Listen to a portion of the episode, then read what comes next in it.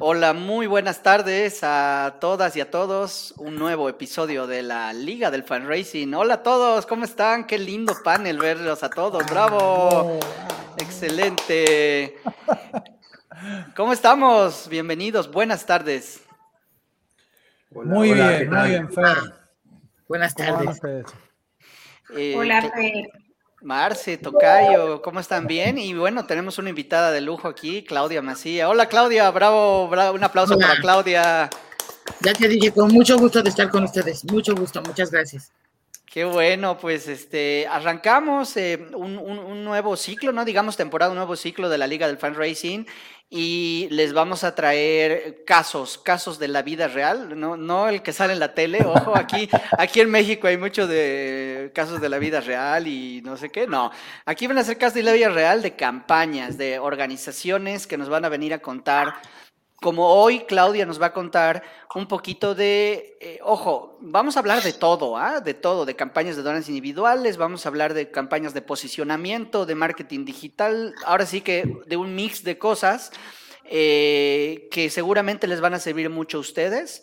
Y nada, muy agradecido como siempre en orden aquí que veo de Marcela, este, Felipe, Jero, Tocayo, de que estén siempre eh, con este objetivo que hemos trazado la liga de aprovechar un poco experiencias que, hemos tenido y sumar al sector como para que más organizaciones sean exitosas y si son exitosas van a seguir apoyando a, más problemáticas, ¿no? Y el día de hoy tenemos a Claudia, este, pues levemente permíteme introducir eh, a, la audiencia, Claudia Macía, pues es una fan racer de más de, ¿cuánto, Clau? 15 16 años. sí, más de 16 años haciendo fundraising en, en México, en muchas organizaciones y ya hace más de 11, 12 años en Aldeas Infantiles SOS, una organización con presencia en más de 135 países en el mundo, con una causa espectacular de brindar una familia a a niños, niñas y adolescentes que por diversas razones han perdido el cuidado de sus padres y bueno, eh, hoy vamos a hablar de fundraising y Clau, bienvenidísima y ahora sí que el escenario es todo tuyo. Bueno, muchas gracias por invitarme. Como les dije hace un momento, estoy pero muy honrada porque todos son unos expertos y los conozco personalmente a muchos de ustedes, todo lo que han hecho. Eh, bueno, yo nada más eh, humildemente vengo a, a, compartir la experiencia que hemos tenido con campañas especiales, como les, les dije en el título, eh, mucho de nuestro enfoque en fundraising dentro de aldeas infantiles ha sido el donante individual, el recurrente, el que nos da constantemente una cantidad y está muy bien, pero desaprovechábamos muchísimo el poder, estos donativos únicos que a veces nos son bastante interesantes y a través de los años hemos tratado de realizar algunas de estas de estas campañas. No sé si, si se está escuchando bien o yo soy la que estoy perfecto. perfecto. Está muy bien. Ahora, eh, no ha sido fácil porque hemos ido transitando eh, campañas no tan exitosas con este, con este objetivo, pero el pasado 2020 tuvimos una campaña exitosísima que voló todas las metas que habíamos trazado y quiero compartirles de qué se trataba. Entonces voy a compartirles ahorita la pantalla para decirles cómo nos fue con esta campaña, ¿no? Eso, gracias, gracias. Permítanme compartir. Ya estoy compartiendo todavía, ¿no, verdad, Fer? todavía no. Todavía no. Ok, es que no me deja ah, la, ventana, de acuerdo. Bueno, les decía, esta campaña, este, en lo que averiguo, porque no me está, me está deshabilitando el botón de compartir, esta campaña, em, pues como a todos, pues nos pegó el, el, COVID y tuvimos que idear algo que nos pudiera permitir estar dentro de la emergencia que significó el COVID. Y pues bueno, eh, salimos con esta campaña que se llamó Juntos ante cualquier adversidad, no tengo habilitado el botón de compartir, pero bueno, les voy platicando para que no. A ver, si quieres ahí un ratito, dale clic en compartir, Clau, abajito. ¿Y qué te parece? Compartir pantalla, sigue estos pasos. Dale compartir pantalla. Sí, y ahí ya no me deja compartir, ya se deshabilita el botón de compartir. Um, se le envía a Fer y... Pásamela, Clau, tu presentación. Perfecto. Por aquí, por el chat, te la mando o qué? Sí, si quieres, o mándame eh, por WhatsApp también o a mi correo. Ahí nos puedes ir contando mientras si quieres. Cierto. La campaña se llamaba Juntos ante cualquier adversidad y lo que tratamos de hacer es ante la emergencia que fue terrible, porque todos teníamos como muchos cuestionamientos de qué iba a suceder con nuestras donaciones, con nuestros, con todo lo que teníamos que seguir recaudando y seguir moviéndonos, porque los niños y las niñas no iban a esperar a que se terminara la, la emergencia. Entonces, eh, ideamos salir con esta campaña para que los donantes nos siguieran apoyando. Obviamente muchas cosas se perdieron, ¿no? mucho de lo que nosotros queríamos hacer y que como el face to face, que es mucho de lo que nosotros hacemos para recaudar, pues se tuvo que parar, no había, no había forma de hacer donantes individuales. Eh, había que seguir adelante, pero buscando otras alternativas. Y también la emergencia nos hacía hacer cosas que no, no, estábamos acostumbrados a hacer, como, no sé, surtir de cuestiones este, ya sabes, de las mascarillas y que el gel y que los y todas las pruebas que tuvimos que hacer de COVID y había muchas cosas que hacer. Y trabajamos también en algunas comunidades que les pegó tremendamente esto del confinamiento, ya que son comunidades muy vulnerables, que la gente no pudo salir a trabajar y se quedaron prácticamente encerrados en, las comunidades. Esta era nuestra emergencia, y teníamos que hacer que el público nos apoyara, que nos ayudara para poder lograr llegar a estas comunidades que estaban sufriendo muchísimo debido a la pandemia. Eh, lanzamos la, la campaña y fue una campaña bastante buena que como les digo, apuntaba un poco a la emergencia, que había pues hambre, que había gente que no estaba pudiendo trabajar, que estaba sufriendo situaciones difíciles. Por otro lado, también nosotros con los niños y niñas, pues teníamos que em, darles este, todo lo necesario para poder, poderse cuidar de cuestiones de higiene, en cuestiones de servicios médicos, y pues también esos eran gastos que teníamos que nosotros afrontar.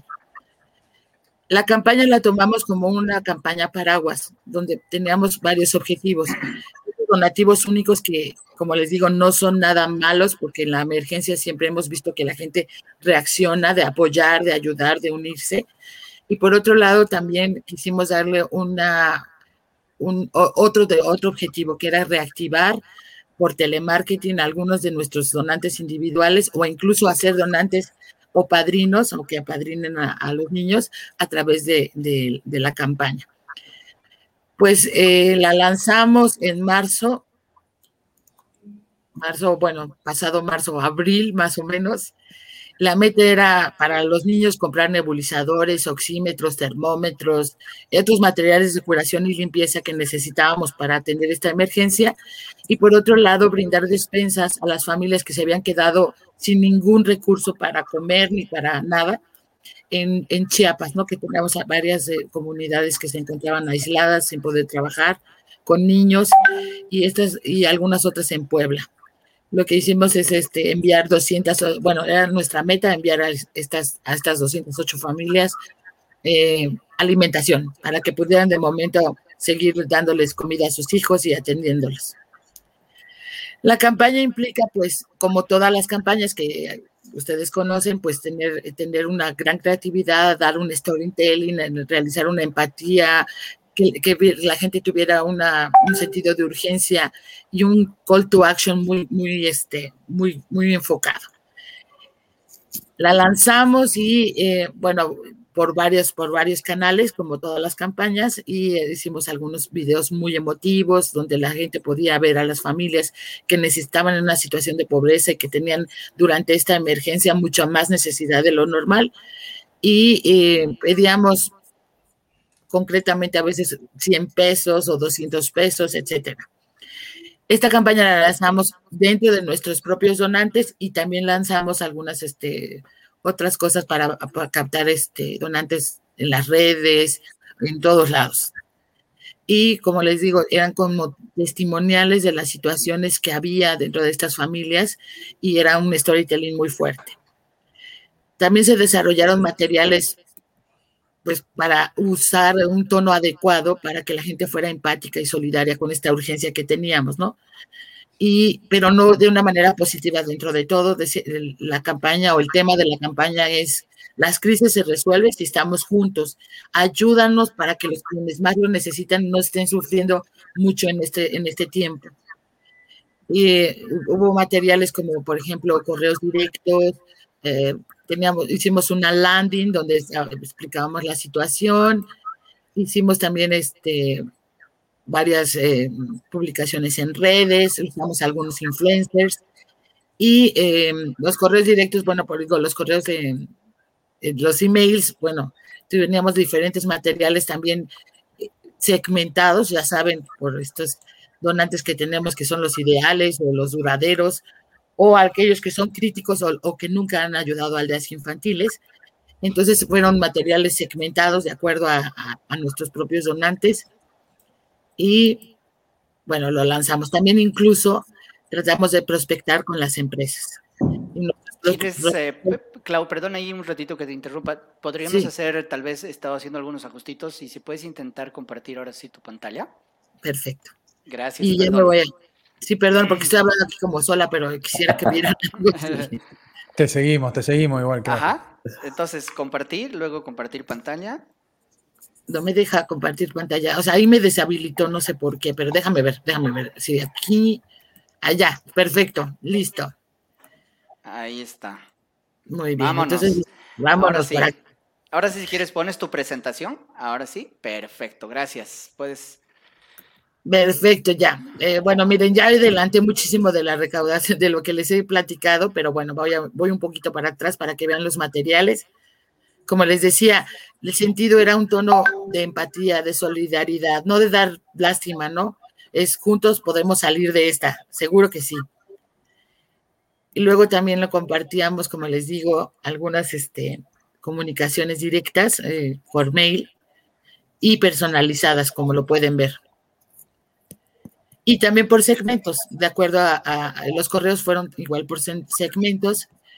¿Segmentos te refieres a tu base de datos eh, de, donantes? O sea, ¿enviaron comunicaciones diferentes a diferentes audiencias? Así es. Ah, o sea, primero, aquí están los ideales, los donantes ideales, a los donaderos, a los críticos o a los que nunca habían donado aldeas o que no tienen ningún, o sea, como digo yo, para los casos sin segmento o casos que no, tenían como una clasificación precisa. Ok.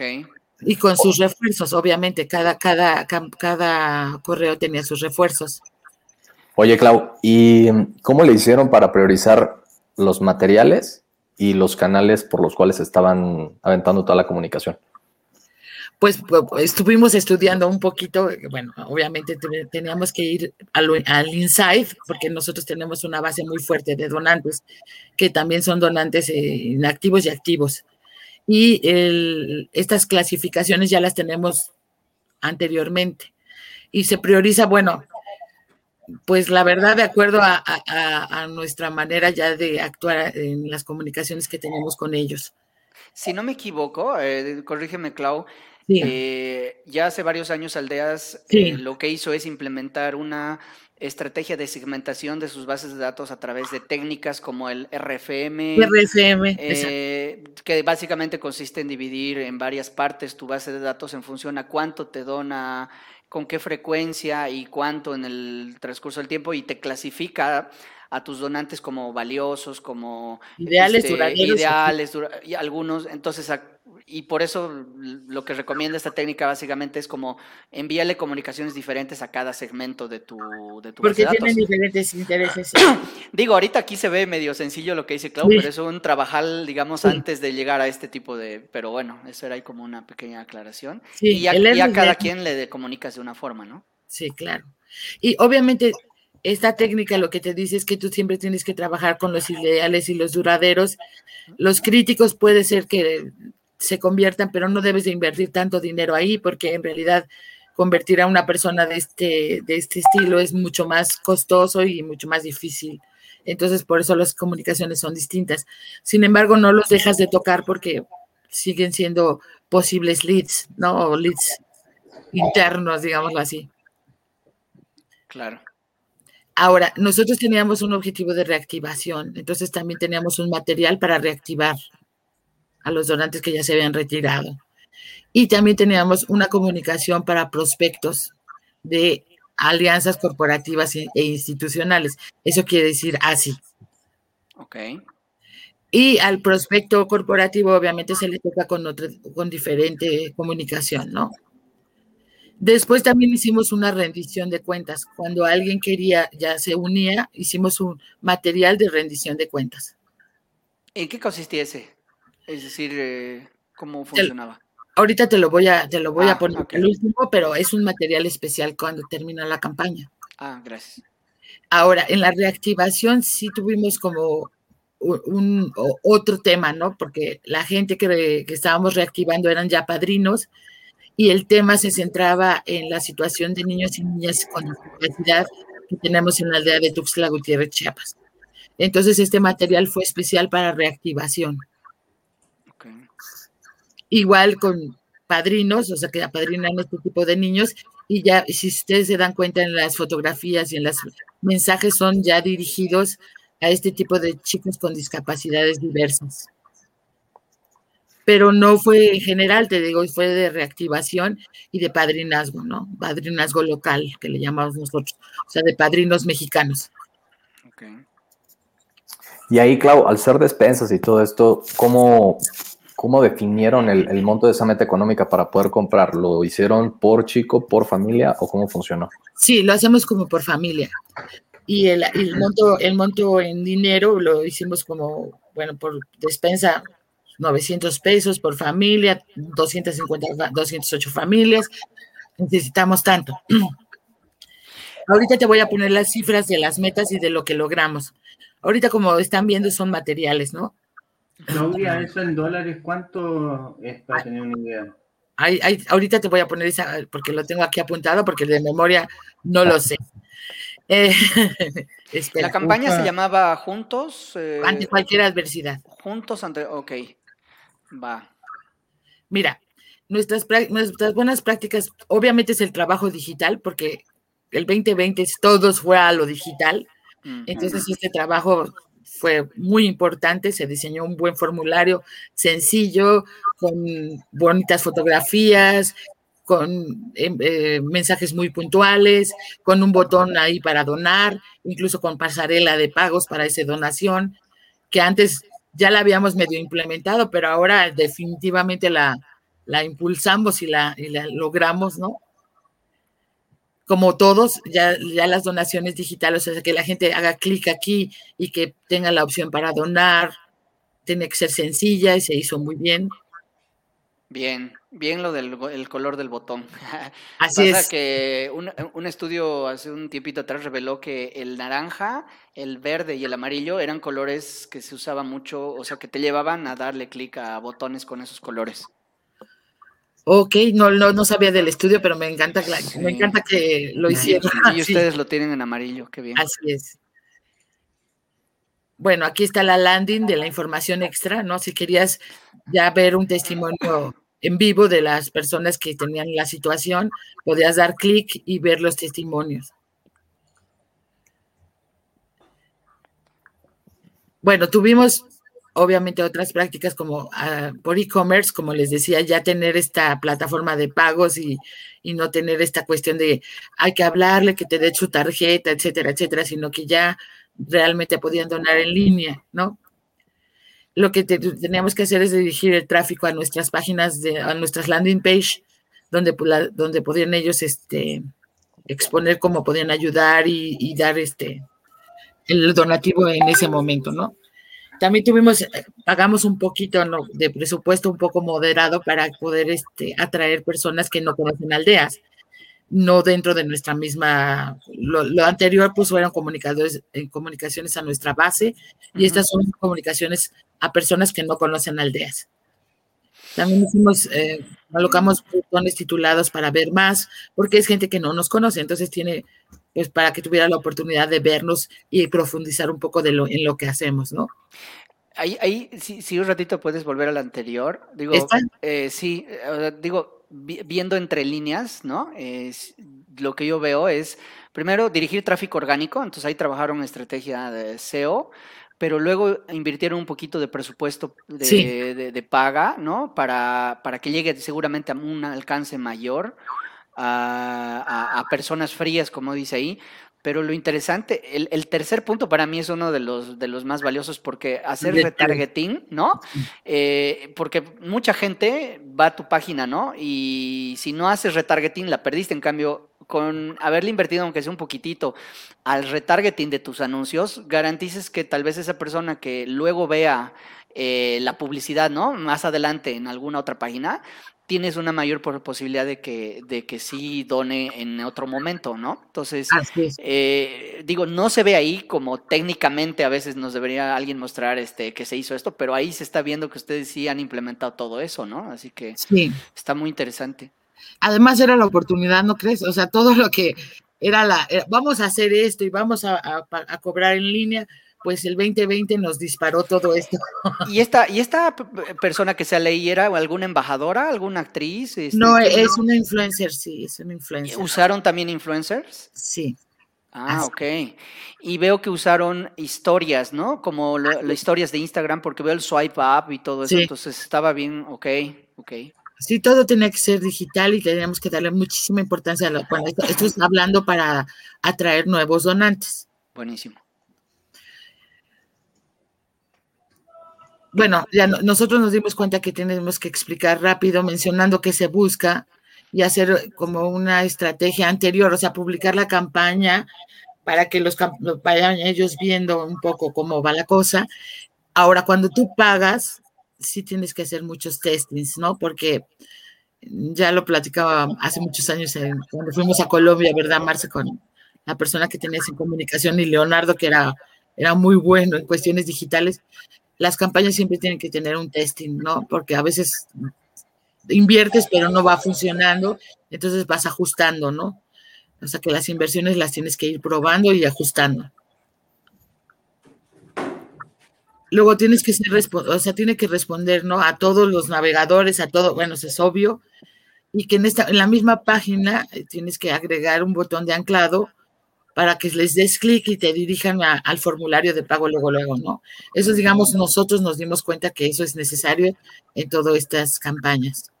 No sé si quieran aquí comentar algo, porque algunos de ustedes son más expertos en esto que yo. No, solamente, solamente complementar, eh, Claudia, esto que acabas de decir sobre, primero, la facilidad con la que las personas pueden llegar al objetivo. Sí. sí pues a veces la ruta es tan larga o tiene tantos clics que la gente se nos queda en el camino, se nos pierde. Y si se nos pierde, ¿qué vamos a hacer si se nos pierde? O sea, ¿cómo los vamos a volver a traer?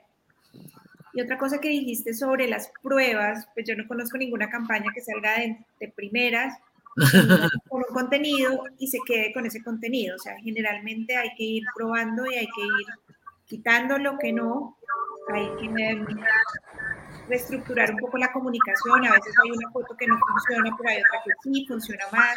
Entonces es muy importante el seguimiento. O sea, es algo que también hemos hablado nosotros frente a las campañas digitales y es que una campaña digital realmente arranca cuando empezamos a hacer el seguimiento, cuando empezamos a hacer los cambios para que haya conversiones y si no estamos teniendo conversiones o el, el valor por por clic está muy alto, tenemos que empezar a hacer modificaciones para que eso baje y para que eso sea efectivo. Entonces, pues yo creo que han sido súper juiciosos haciendo la tarea en términos de, de, los pasos que han seguido y tú misma lo cuentas como, como hacer un test, invertir, pero parar la inversión hasta que podamos ajustar el test, para, los resultados del test, tener un formulario claro, intuitivo, eh, hacer, digamos, poner un mensaje que lleve a la donación o no. Hay organizaciones que les funciona más tener un mensaje que no lleve,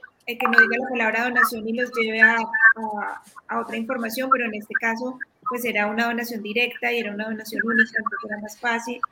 Y, y bueno, ser, ser accesible para todos, que creo que son como las, lo que tú llamas ahí las buenas prácticas, eh, y no dejar que los, los potenciales donantes se pierdan en el camino. Entonces, pues muy chévere. Pero bueno, es un, es, un, es un camino que hemos aprendido todos también, ¿no? Porque las campañas antes no eran tan efectivas porque no, no teníamos esos aprendizajes.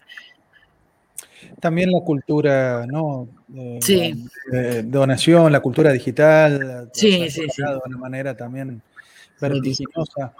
Así que, y me, me, encanta también, quiero remarcar esto, eh, lo, lo, enfocado que tienen un poco la estrategia en bajar todas las barreras de entrada posible, ¿no? Entonces, esto de tener conciencia del formulario, esto de tener conciencia un poco de la ruta que va siguiendo esa persona, y bueno, y esa ruta se pueden traducir siempre en, en, un, en un, embudo, si quieren, en un camino que tiene eh, por, porcentajes al final de cuentas, porque son etapas de conversión en las cuales, bueno, uno se va dando cuenta en dónde están los cuellos de botella a medida que va teniendo esos números, sobre todo de manera digital, y va encontrando a raíz de esos números, bueno, cuál es su próximo paso eh, o la mejor oportunidad para poder eh, optimizar esa campaña, ¿no? En qué parte de todo ese camino están habiendo cuellos de botella, como decía antes, para, para poder abrir otra vez ese grifo para que las,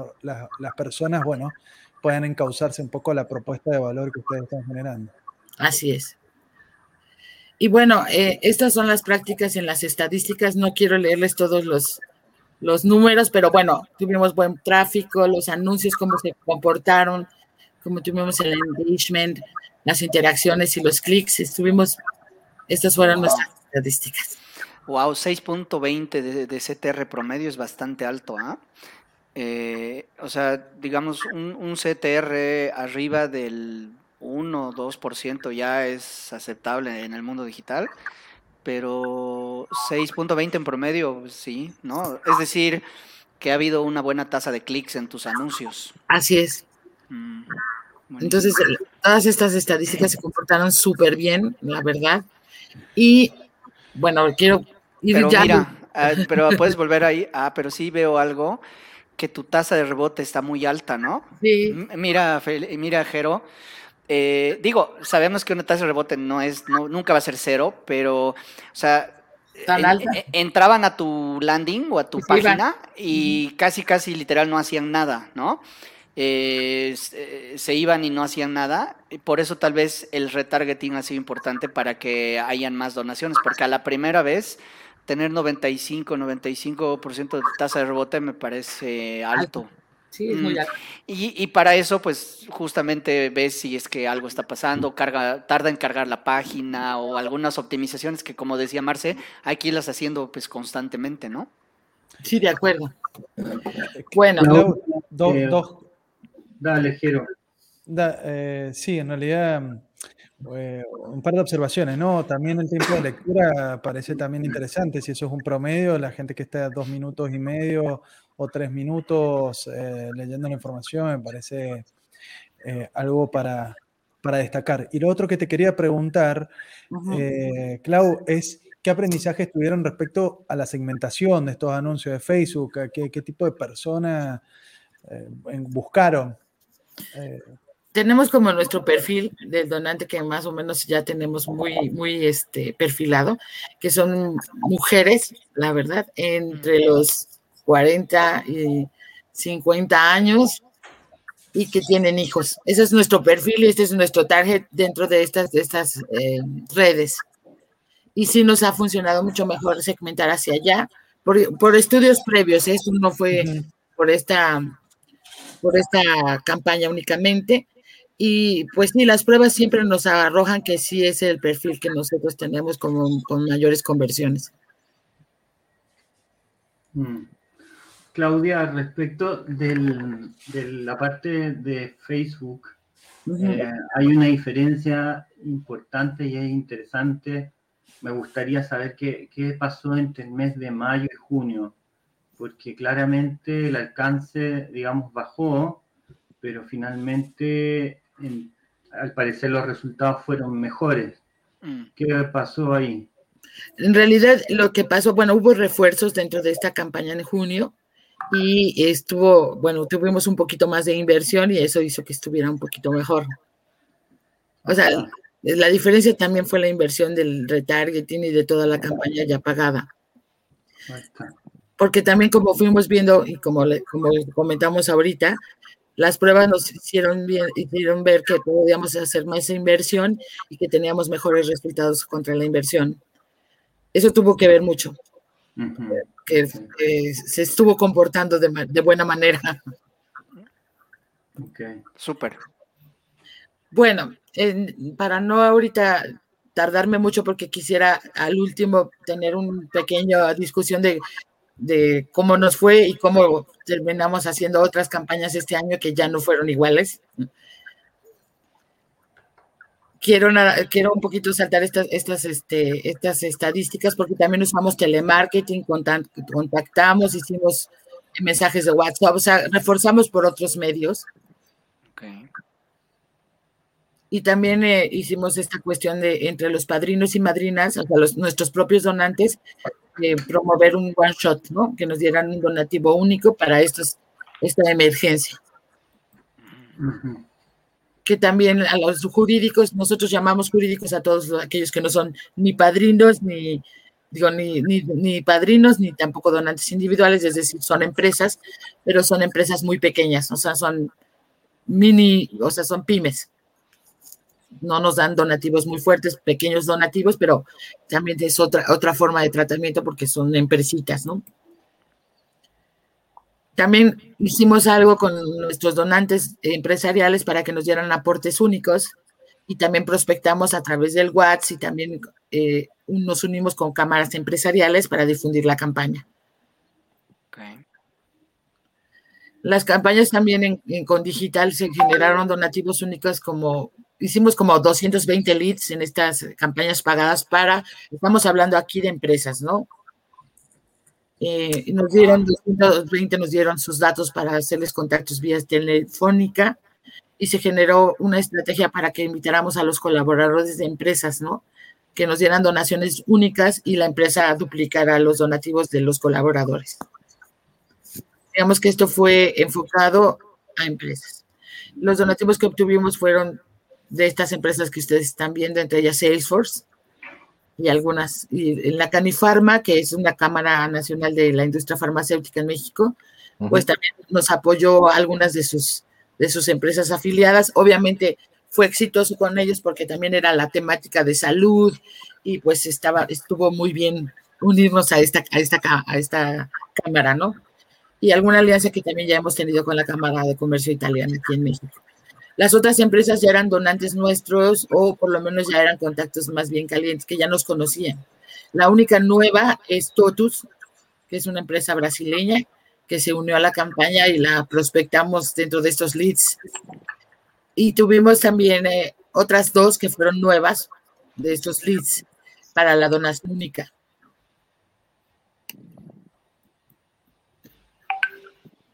Aquí también es importante y voy a tratar de pasar otra vez un poco rápido para poder entrar en otras discusiones que yo quisiera, los resultados de la campaña, es obviamente tener muy buenas cobranzas, ¿no? O sea, hacer efectivos todos los donaciones es una parte súper importante de lograr el éxito en la campaña, ¿no?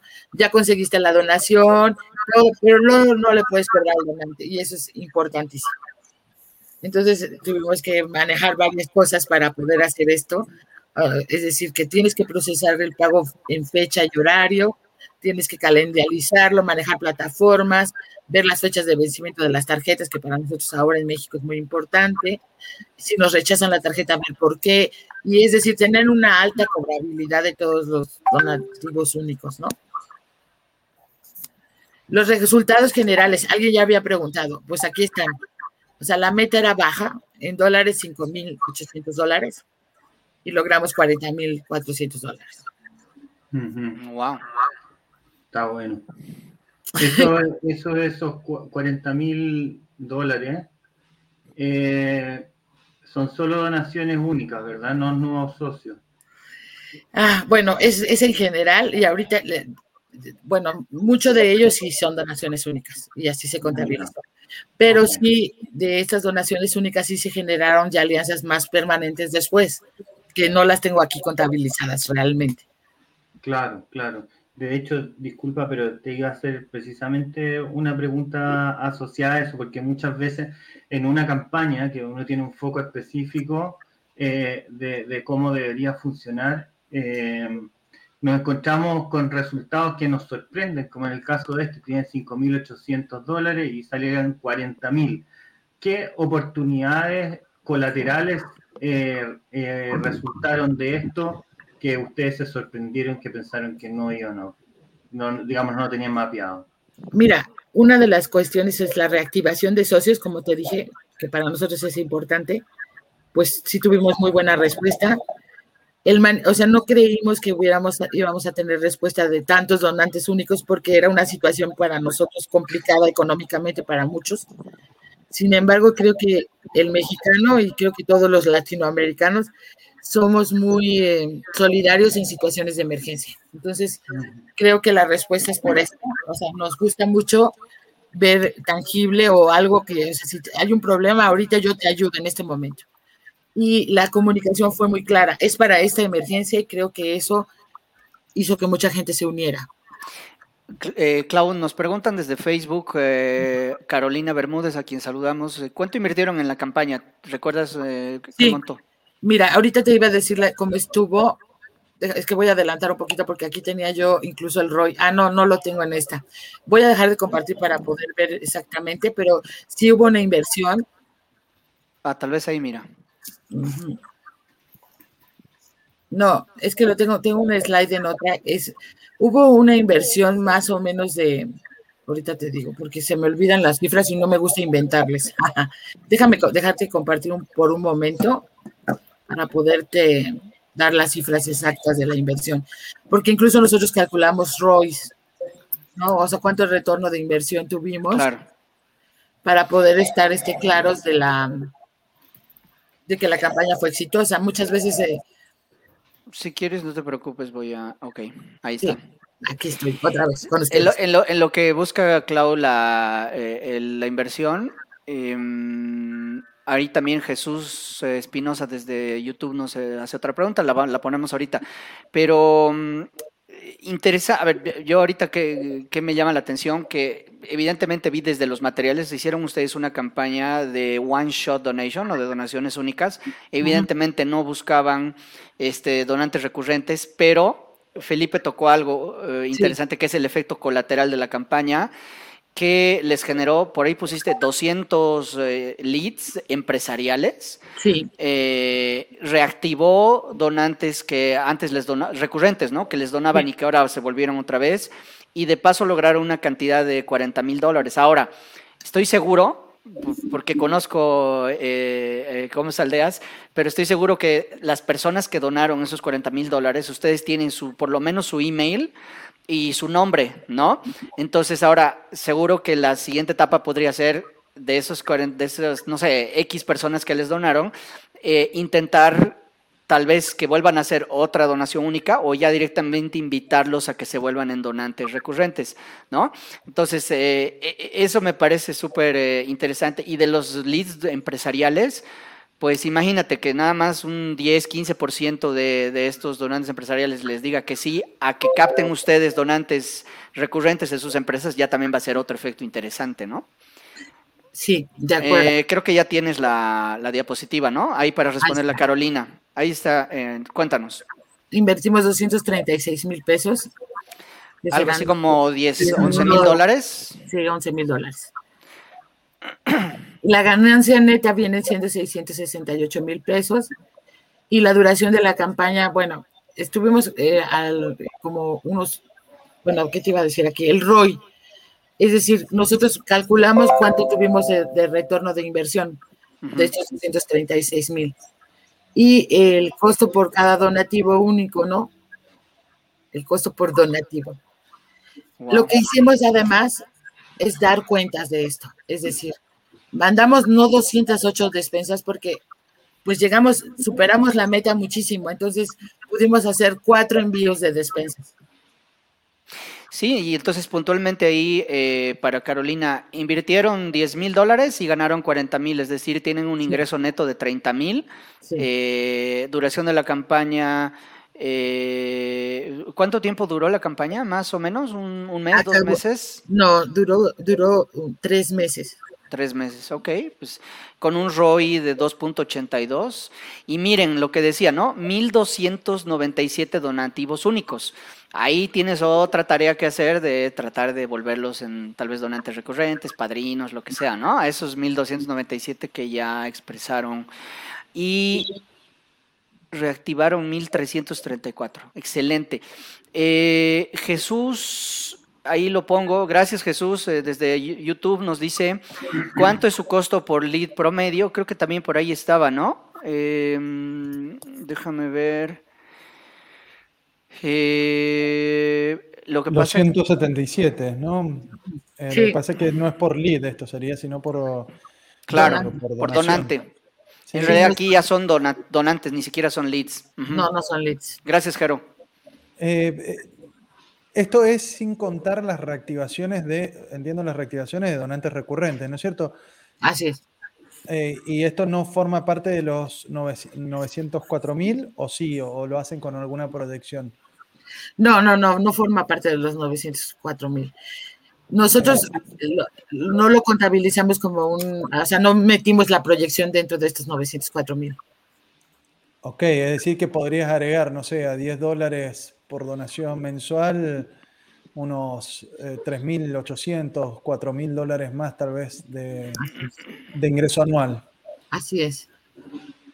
Obviamente yo quiero en este sentido hacer esta reflexión, ¿no? O sea, si una, una campaña es buena, uno la quiere repetir, ¿no? O sea, lo que nosotros también hacemos por último, y, me acuerdo que antes me habían hecho, ¿qué, ¿qué es esto de la rendición de cuentas? alguien me lo preguntó, es enviar el informe de cómo entregamos todas las despensas. Entonces, estas fotos corresponden a la, a la rendición de cuentas. Si ustedes ven, estamos entregando las despensas en las, en las comunidades. Aquí están las personas recibiéndolas. Para nosotros es vital, incluso grabamos videos dando las gracias de parte de, nuestros, de las personas que recibieron las despensas y para nosotros es vital. O sea, tu donativo se hizo realidad de esta manera y estamos mostrando. Obviamente, como la campaña fue muy exitosa, el donativo fue mucho mayor de lo que habíamos planteado en un principio. Desde Facebook ahí. Adelante, adelante, Jero. Eh, esa rendición de, cuentas que además eh, entiendo que además son videos, además, o sea, muy, eh, muy informativa, estoy seguro. Eh, ¿Esto los llevaba a alguna reactivación? O, sea, ¿les ¿los llamaba a alguna acción más? O... No, únicamente rendíamos cuentas. Ok, ok. Pero podría ser, ¿eh, Jerónimo, ahora que lo planteas, pues podría ser. Siempre, Pero siempre un casillero, siempre un... o sea, el no ya lo tienen, ¿viste? Aquí Carolina nos dice algo que también creo que es importante, ¿no? Este, nos dice, buena campaña, empezaron con digital, y se fueron activando otros canales, una campaña omnicanal, eh, pero destaca la parte de la fidelización, ¿no? Y el posicionamiento que tienen también como organización. sí, creo que ese es un punto. Y también Cintia, gracias Cintia Torres desde YouTube también, nos dice, ¿las reactivaciones las hacen de, de bases pasadas? ¿Después de cuánto tiempo los contactan? No sé si Clau ahí les puedes contestar, por favor. Sí, las reactivaciones son de personas pasadas y son las personas que tienen, que en el último año no han donado ni una sola vez. En el último año. Así es. Perfecto. Eh... Fer em, y Claudia, pues yo creo, creo que tenemos que resaltar cosas. Esta es una organización grande, sí, pero le deja muchos aprendizajes a las organizaciones más pequeñas, porque te voy a preguntar, ¿cuántas personas participaron del staff de Aldeas en esta campaña? Tú me vas a decir, pues, muchas, porque está comunicaciones, programas, está los que llaman, el digital, eh, están las personas que hacen fidelización, que manejan la base de datos, pero no tiene que ser una campaña exitosa siempre para una organización social grande.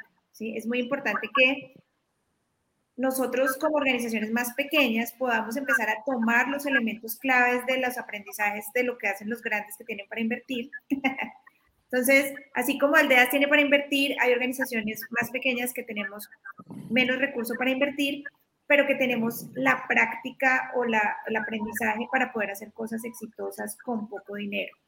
Entonces, tal vez las metas sean menores, tal vez a medida pues, que uno invierte, eh, tiene mayor retorno, eso sí es, es como matemático. Sin embargo, a veces uno invierte poquito y le va muy mal, pero no por haber invertido poquito, sino porque no siguió, eh, digamos, no hizo el seguimiento que debía. Eh, aquí creo que hay muchos elementos que resaltar de, de, la buena práctica. Yo creo que es lo más importante de esta charla es que encontramos para ser exitosos, aparte de la inversión, aparte del seguimiento, pues hay, hay un tema de rendición de cuentas fabuloso. O sea, yo pensaría que las campañas a veces eh, ofrecen una promesa que no cumplen o que no se sabe si se cumplió o no. Y aquí es súper claro que los, los eh, como dices tú, las, los mercados, los, los segmentos. La, la comida fue entregada a las familias que hay, un, hay una, una necesidad que fue absolutamente compensada con lo que hizo la gente y creo que ese también es el, es el éxito de nuestro, nuestro caso de influencer. Exacto. El, el influencer hace exactamente eso, muestra el resultado final. Y eso le pasa a veces a las organizaciones que promete van a hacer ayudar a tantos niños, y entonces estamos en una situación de hambre, pero nunca se sabe qué pasa con el dinero. O sea, uno se imagina que se lo entregaron a las personas, pero no existe esa prueba, ese, testimonio, esa ser tangible en esa, en esa ayuda. Entonces, me parece muy importante. Lo segundo es el contexto. Es una campaña creada en un contexto de emergencia, en un contexto que la gente está viviendo y que se volvió urgente. Cuando tú muestras las fotos y muestras la parte de los niños en situación de discapacidad, me parece que, pues, que genera una urgencia, ¿sí? Genera una necesidad abierta de, de, Todos la estamos pasando muy mal, pero hay unos que la pasan peor, ¿sí? Entonces, esa, en eh, la comunicación y el contenido, que también hemos hablado ampliamente nosotros en este grupo, pues es muy importante. Es muy importante que la gente sienta y que la gente se conecte y se vincule a través de esa comunicación, a través de ese contenido, a través de la urgencia, a través de lo que estamos viviendo. Entonces, a veces las campañas son exitosas, desafortunadamente, porque le están apuntando a una problemática que no es lo de siempre, que no es lo mismo que todo el mundo habla, sino que es puntual y además es para allá. Y otra cosa que me parece ustedes tienen en cuenta y es que han unido como todos los elementos del fundraising aquí y es, hicieron segmentación de donantes antiguos, reactivaciones, donantes nuevos, estrategia digital para, para bases frías, para, para generar leads.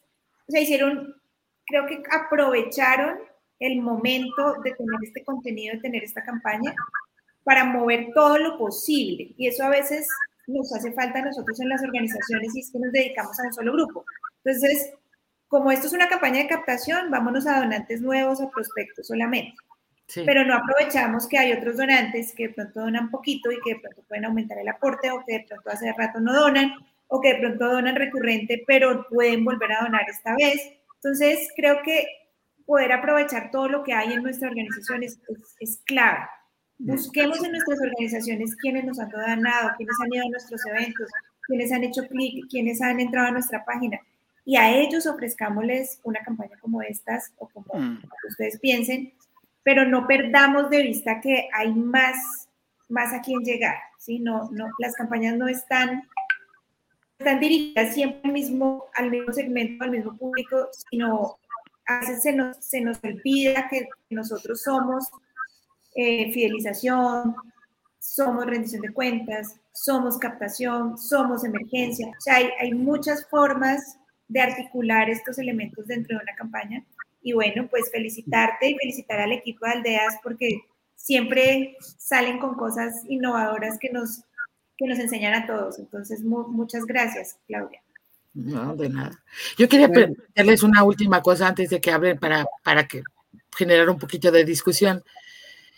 Cuando llega el 2021, pensamos que teníamos como todos los elementos, porque todos quisiéramos una receta para una campaña exitosa y, y, yo soy la primera que te diría, pues ya tenemos la receta aldeas y ya la podemos ir aplicando año con año y no es verdad. Hay ciertas cosas. Las temáticas, ¿no? El COVID era un tema de emergencia, de incertidumbre y impulsó esta campaña a los cielos. El año 2021 nosotros dijimos no vamos a seguir mandando despensas, o sea, de una manera asistencial, sino que vamos a, generar proyectos de sostenibilidad alimentaria para que estas comunidades pues puedan seguir de su, salir de estos problemas. Lanzamos una campaña que se llama Pancita Llena con todos los elementos, pero no funciona igual. Obviamente, no con estos números, no. Porque la temática, o sea, el COVID dejó de ser una emergencia para convertirse en el pan nuestro de cada día. O sea, ya es un tema normal, ah, ya, ya lo normalizamos. El 2020 fue diferente en ese, en ese aspecto al 2021. En ese sentido, sigue haciéndome a mí mucho sentido lo que hace lo que hace Jero, esto de los modelos predictivos y todo, porque tenemos que ir viendo cuál es realmente la temática que va a tener impulso para generar una campaña de este estilo. Y no podemos vivir en la emergencia absoluta todo el tiempo, porque eso va cambiando, eso va cambiando. Entonces, si lanzas una campaña, también es importantísimo ir midiendo y viendo los temas, las temáticas, porque no todas las temáticas dan los mismos resultados, ni en el momento es el momento adecuado. Nos, voy a poner un ejemplo rápido y ya ustedes comenten. Si nosotros lanzamos una campaña de Navidad para poder dar alimentación a familias desprotegidas o vulnerables, no tenemos respuesta. Si lanzamos una campaña para mandar juguetes a niños, tenemos una respuesta tremenda. O sea que las temáticas también tienen mucho que ver. Por eso yo hablaba de los modelos predictivos o del social listening.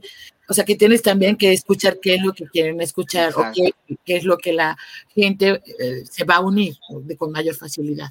Y ahí sí dejo a los expertazos porque ustedes son en eso más expertos que yo. Qué bueno, ahí, ahí venía un parte de lo que te iba a preguntar, Clau. O sea, digo, qué bueno que lo mencionas en función a, funcionó bien 2020, 2021, es otro panorama. Pero de pronto el, el, jugar con estas temáticas y las distintas aristas de la temática, efectivamente, ya no es una emergencia, ya es un tema endémico, ya está todo el tiempo. Pero entonces, ¿qué pasa con aquello que era prioritario, más bien, con aquello que era secundario y ahora se convierte en prioritario, ¿no? ¿Qué otra cara que está dejando ese COVID, tal vez en estas familias, en estos donantes, se puede utilizar para que la misma campaña tenga un reboot, ¿no? O sea, no hacer lo mismo, evidentemente, pero la misma normalidad, como, o, o así como lo, lo normalizamos, que así lo mencionabas, nos está también dejando ver otros problemas que tal vez eran secundarios, ¿no? Mm. Y tal vez dar ese, esa continuidad para que te digan, oye, ¿y qué pasó? Que ya entregamos las despensas. ¿Qué sigue?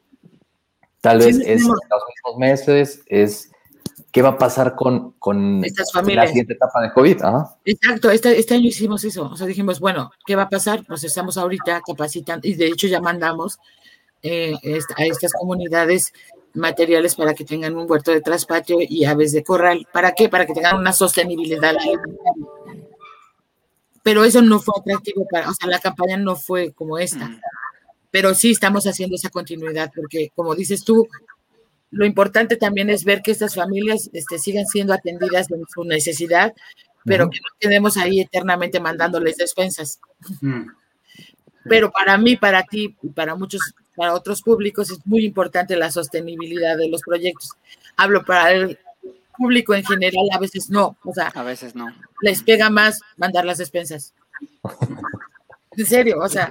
Sí, sigue siendo esa parte asistencial, ¿no? Que sí. ahí es donde también tenemos que trabajar en el, en el mismo donante, que es esa, esa um, retroalimentación que de pronto estamos muy acostumbrados a rendir cuentas, entregar estas este, fotografías, informes súper puntuales.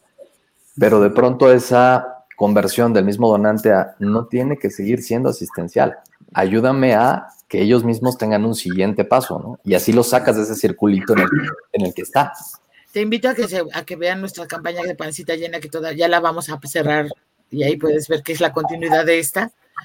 y que es, eso es lo que quisimos, salirnos ya del asistencialismo y darles otra herramienta. Sí, eh, Claudia, yo quisiera, digamos, primero felicitarlos por el resultado, a ti y a todo el equipo. Creo que es, sorprendente y, y, si bien es cierto, esto de la pandemia y la emergencia ayuda, y lo sabemos así, es un, es un combustible acelerante que cualquier acción la potencia muchas veces. También es importante destacar que como aldeas hay cientos y miles de ONGs que están en la misma situación, entonces se vuelve más crítico hacerlo bien porque es un momento de momento punta de, digamos del fundraising, eh, en donde los espacios son más pequeñitos. Entonces que hayan tenido un éxito es destacable. Em, tengo algunas preguntas para hacerte así, tipo entrevista rápida de político. Te quería preguntar, ¿qué pasa si hubieran tenido 10 mil dólares más para invertir? 10 mil dólares más para invertir. ¿Qué quieres que te.? yo pienso que esto tenía también sus límites, ¿no? O sea, no, creo que hubiera hecho demasiada diferencia. En mi opinión, pero tal vez me equivoco. Ok, perfecto. No, perfecto. Está, está bien porque por ahí es el gran, eh, digamos, piedra de tope de, mm. muchas organizaciones que no tienen 10 mil dólares. No tienen ni 5, no tienen ni 2. Entonces, el, resolver eso está es importante.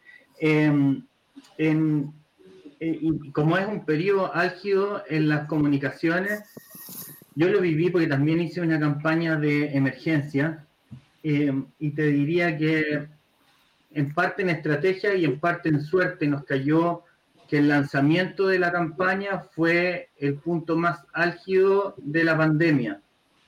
Eh, y se notó, se notó cómo saltaron las donaciones. ¿Ustedes también notaron eso cuando lanzan la campaña y a veces eh, existe un eco a nivel nacional de la realidad que se ve en las noticias o en los periódicos? Sí, sí, eso es indudable. Y también ahí fue cuando nosotros también impulsamos más la campaña con, con inversión y además te vas ajustando a, lo que se está a lo que se está platicando y se está diciendo y creo que también eso le dio más impulso. Perfecto. Y, lo último, y con esto cierro, quiero tomar lo que mencionaba Fer en relación a este revivir un poco eh, la necesidad. Y yo creo que para llevarlo a un ejemplo que tal vez no ha pasado a todos, es que cuando estamos a veces nos ha pasado en la playa y nos agarra una ola y esta ola es el COVID y nos da vuelta y, nos tira la cabeza hacia abajo eh, y, vemos la espuma y todo. El COVID nos ha agarrado así el último año y medio. Y después logramos salir y vemos y empezamos a tocar cómo estamos, todo, todo bien. Eh, y ahí recién empezamos a ver algunos efectos de lo que ocurrió. Eh, y yo creo que uno de los efectos eh, que, y de los impactos negativos que, que, vamos a tener es cómo ha retrocedido la infancia en deserción escolar. Exacto, ese es nuestro ¿Qué ha pasado con, por otra parte, la violencia intrafamiliar y la malnutrición? Yo creo que eh, plantearlo desde ahí en una segunda etapa como lo que dejó el COVID, eh, digamos, hay mucho para poder, eh, digamos, no sacar provecho, pero sí vincular el interés de las personas ayudar con necesidades. Totalmente de acuerdo contigo. O sea, yo ahorita que lo dijiste, yo estoy ahorita enfocándome en otro proyecto de inserción escolar, porque para mí eso, esto está pegando terriblemente. O sea, es algo que ya hasta hoy ya lo estamos viendo que estamos iniciando un nuevo ciclo en México escolar y estamos viendo así de un ciclo al otro cinco millones de alumnos que ya no se inscribieron. ¿Dónde están? ¿Dónde está esa gente? ¿Dónde están? Y estamos muy preocupados. que salir a trabajar. Sí, si tuvieron que ir a, por ejemplo, en una comunidad de estas de las, en las que nosotros trabajamos, ni siquiera había tablets, no había, o si las había, pues no había conexiones de internet.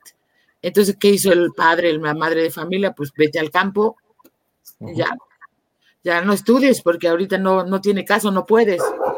Bueno, y eso sabemos todos los que ya trabajamos en esto desde hace muchos años, que eso es realmente lo que hace que una familia salga de la pobreza en la siguiente generación, la educación, o que se sigan en la pobreza porque no tienen la suficiente educación. Entonces, eso, este para mí es el tema que sigue para, para impulsar a estas comunidades a, a transitar esta situación del COVID que los dejó muy golpeados en cuestión educativa y de rezagos.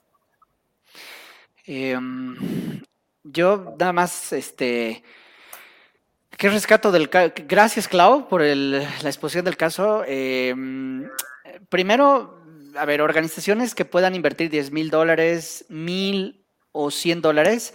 Yo creo que lo hemos hablado también en varios episodios y a mí me gusta ver que eh, no es pecado hacer las cosas como by the book, ¿no? Es decir, eh, es porque yo veo lo que han hecho ustedes. Primero han definido su target, su buyer persona. Ustedes han definido primero van a ser mujeres, no sé qué.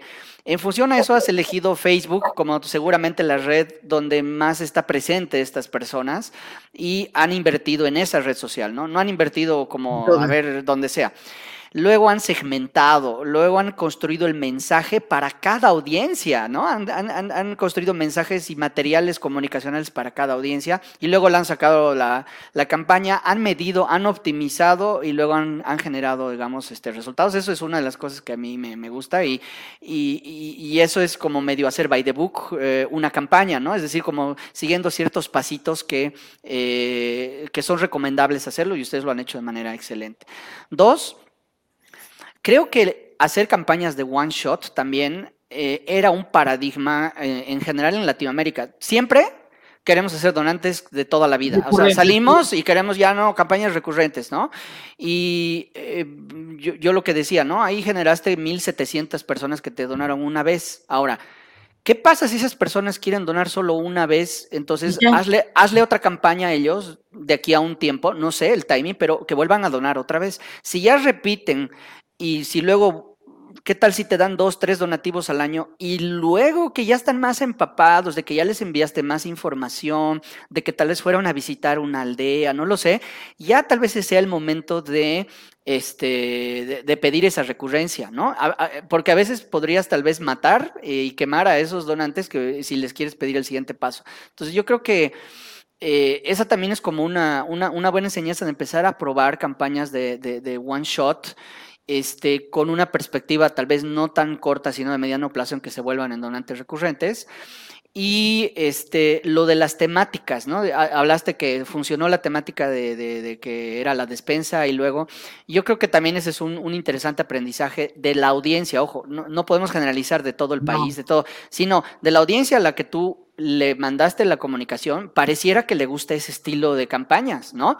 Entonces el dilema va a ser, tú claro, con la lógica de sostenibilidad y que no, que las comunidades, pero en la lógica, en los zapatos del que te da el dinero, eh, quieren cosas como, eh, recuerdo también el episodio que tuvimos con, con eh, Sabrina, que nos explicaba la experiencia en Argentina, son cosas bien puntuales, es una ambulancia, ¿no? Es una medicina, es un remedio, o sea, son cosas que la gente se engancha en eso y te dona. Yo creo que luego podría ser el arte de que tú los convenzas en que donen para cosas sostenibles, ¿no? Entonces, este, me, encantó, gracias, este, Clau, por mi parte, creo que son esos mis, mis pequeños aportes y, vamos, ¿no? Este, creo que podemos seguir aprendiendo así de casos implementados. Y bueno, lo digital también creo que es algo que eh, no era un canal muy habitual de aldeas, al menos en México. O sea, no era, no era el canal como, eh, sí era un canal de difusión, de posicionamiento, pero, no era como, no era su canal number one de, generar fondos, ¿no? Estamos de acuerdo. Y ahora han generado una cantidad importante, entonces seguro que ya le van a, lo están mirando al canal digital como, ah, con otros ojos, ¿no? Entonces también creo que ese es otra, otro aprendizaje que nos deja. Gracias. Y los donativos únicos, recuerda desde que estabas tú allá, no despreciemos porque realmente siempre nuestro afán de que sean recurrentes, a veces los despreciamos como, ah, no vamos a hacer esta campaña, no tiene caso, pero sí tiene muchos aprendizajes y muchas ganancias extras, aunque sean donantes únicos. Gracias, Clau. Yo, yo, voy a aportar también alguna, algunas reflexiones eh, que, que, iba, que iba notando un poco a medida que vamos eh, presentando el caso. Claudia, mil gracias. Además, la generosidad que tenés vos y tiene también la organización de poder compartir esto es, es oro puro, eh, oro puro, porque la verdad es que eh, creo que a muchas organizaciones le da la oportunidad de, de, poder imitar las cosas buenas y además crecer sobre aquellas que pueden ser mejorables. ¿no? Yo tengo un GIF que me encanta que dice copy, paste, edit, igual evolution, ¿no? Como que eh, creo que así tiene que ser un poco. Yo, siempre trato de ver incluso qué es lo que están haciendo las grandes empresas, las grandes organizaciones, porque es, es, es muy económico esa forma de aprender. Si uno no, si uno no tiene los recursos para estar innovando eh, en, eh, en algunas técnicas, ¿no? Así que de, corazón, muchísimas gracias. Me, encanta que podamos conocer esto que, estuvieron haciendo en México. Yo eh, veo algunas cosas también para destacar. Número uno, esto de la lectura del contexto, ¿no? La sensibilidad que hubo alrededor de lo que estaba pasando y la atención de, bueno, en este caso de una emergencia, ¿no? Pero la atención de una necesidad de una forma positiva. Eso también creo que lo destacaste de alguna forma hablabas de esto de juntos podemos salir de esta, juntos ante cualquier mm. adversidad, eh, y eh, yo aplaudo esa forma de, conectar. Em, Felipe, te despedimos si querés. y a Claudia también la perdimos. No estaba, preguntando así callado. ¿Me despido o me voy? No, aquí estoy, aquí estoy. Nada más que tenía, que tenía, que abrir la puerta y dije, mejor, mejor que no. Está bien. Un abrazo. Claudia, un abrazo. gracias, que esté muy bien. Cuídate, Felipe. Bye, chao. Chao, chao. Yo aquí estoy oyéndote atentamente, Jero. Está, está. Eh, no, y, eh, y, venía eso, ¿no? Primero, esto de, de, de, presentarlo de una manera positiva, creo que también eso generó otra forma de relación y me encanta que que tenga esta dirección. Eh, creo que esas son las formas también en que se construyen eh, relaciones de más largo plazo. Eh, y bueno, y, después a, esta sensibilidad de que la que hablaba de la, de la tensión, de una necesidad, me encanta también esta este aprovechamiento ¿no? y entendimiento de los recursos que ustedes tienen actualmente. ¿no? Entonces, creo que, bueno, más allá de la técnica RFM, que pueden utilizarse esa y otras más avanzadas, otras más simples, etcétera, pero esta curiosidad por entender quiénes, quiénes forman parte de su ecosistema eh, me parece me parece brutal porque, claro, uno empieza a tener también relaciones más cercanas de esa manera con estos diferentes públicos, con estas diferentes personas con las que estamos conectadas. Eh, y, bueno, y con eso, obviamente, esa, esa empatía que uno busca hace recorrer también y construir contenidos y canales eh, que son acordes. Los contenidos, me encanta esto, Marce también hablaba de esto, ¿no? De, la, eh, de los testimonios, de los videos, de la gente contando las cosas como son, ¿viste? No, sin intermediario. me parece brutal. Y todavía más, estaba viendo recién en la landing page de eh, Pancitas Llenas y, tiene el link de tiene el WhatsApp, hay un, botón del WhatsApp, eh, es decir que ya también una forma mucho más cercana a las personas, ¿no? De poder conectarse, me parece también eh, algo que, está buenísimo. por último, te, menciono esto, que además lo conozco que no es, es la costumbre, creo que tuya, probablemente, y de algunas personas más de tu equipo, que es esto de poder abrir redes. Eh, ya trabajan sobre las personas con las que lo conocen, donantes, etcétera, pero se meten, bueno, ahí contabas, por ejemplo, de las cámaras empresariales, yo te, lo, te he escuchado ya varias experiencias, esto incluso con otras organizaciones, creo que en Joining Forces eh, han trabajado un poco este, con estos caminos, con estos caminos de cámaras empresariales, me parecen una gran práctica. Eh, y además a través de estas empresas o de pymes incluso, que tampoco es tan común en América Latina como ustedes tienen, eh, poder encontrar también ahí a través de ellos más personas, más públicos, ¿no? Hablabas también de que a través de estas cámaras 220 otras empresas que, que de leads potenciales. Eh, y con todos los públicos que trabajaron, un CTA, ¿no? El call to action, el llamado a la acción. Eh, así que recorrí como, digamos, todo el ciclo un poco de, vida que tiene el proyecto con, las cosas que más me parece para destacar de, de la experiencia, pues de verdad me parece brutal, buenísimo. Así que felicitaciones. No, gracias. Bueno, Clau, muchas gracias. No sé si este Marce, Fer quieren algún hacer algún comentario más y si no, pues agradecer a, a Clau por, por, el espacio, por el tiempo. Eh, decirles también a todas las personas que nos han estado siguiendo en redes y que nos van a ver más adelante cuando subamos eh, el episodio, que vamos a estar trayendo casos eh, como el de aldeas, vamos a traer casos de todo tipo, así que estén atentos a, a nuestras redes sociales. Eh, suscríbanse a los canales y estaremos trayendo casos como estos para que los discutamos ampliamente. De mi lado, Clau, gracias a ti, a todo el equipazo de Aldeas Infantiles México. Eh, y nada, este, querida Liga, Marce, Fer, Jero, nos vemos en el siguiente episodio.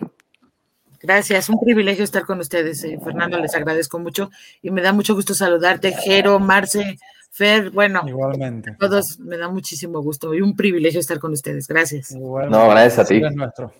Estás en mute, Marce. Gracias Ahora a ti, sí. Clau. Gracias, Marce. Bonito día, bye, que estén bien. Qué linda, chao, chao, chao.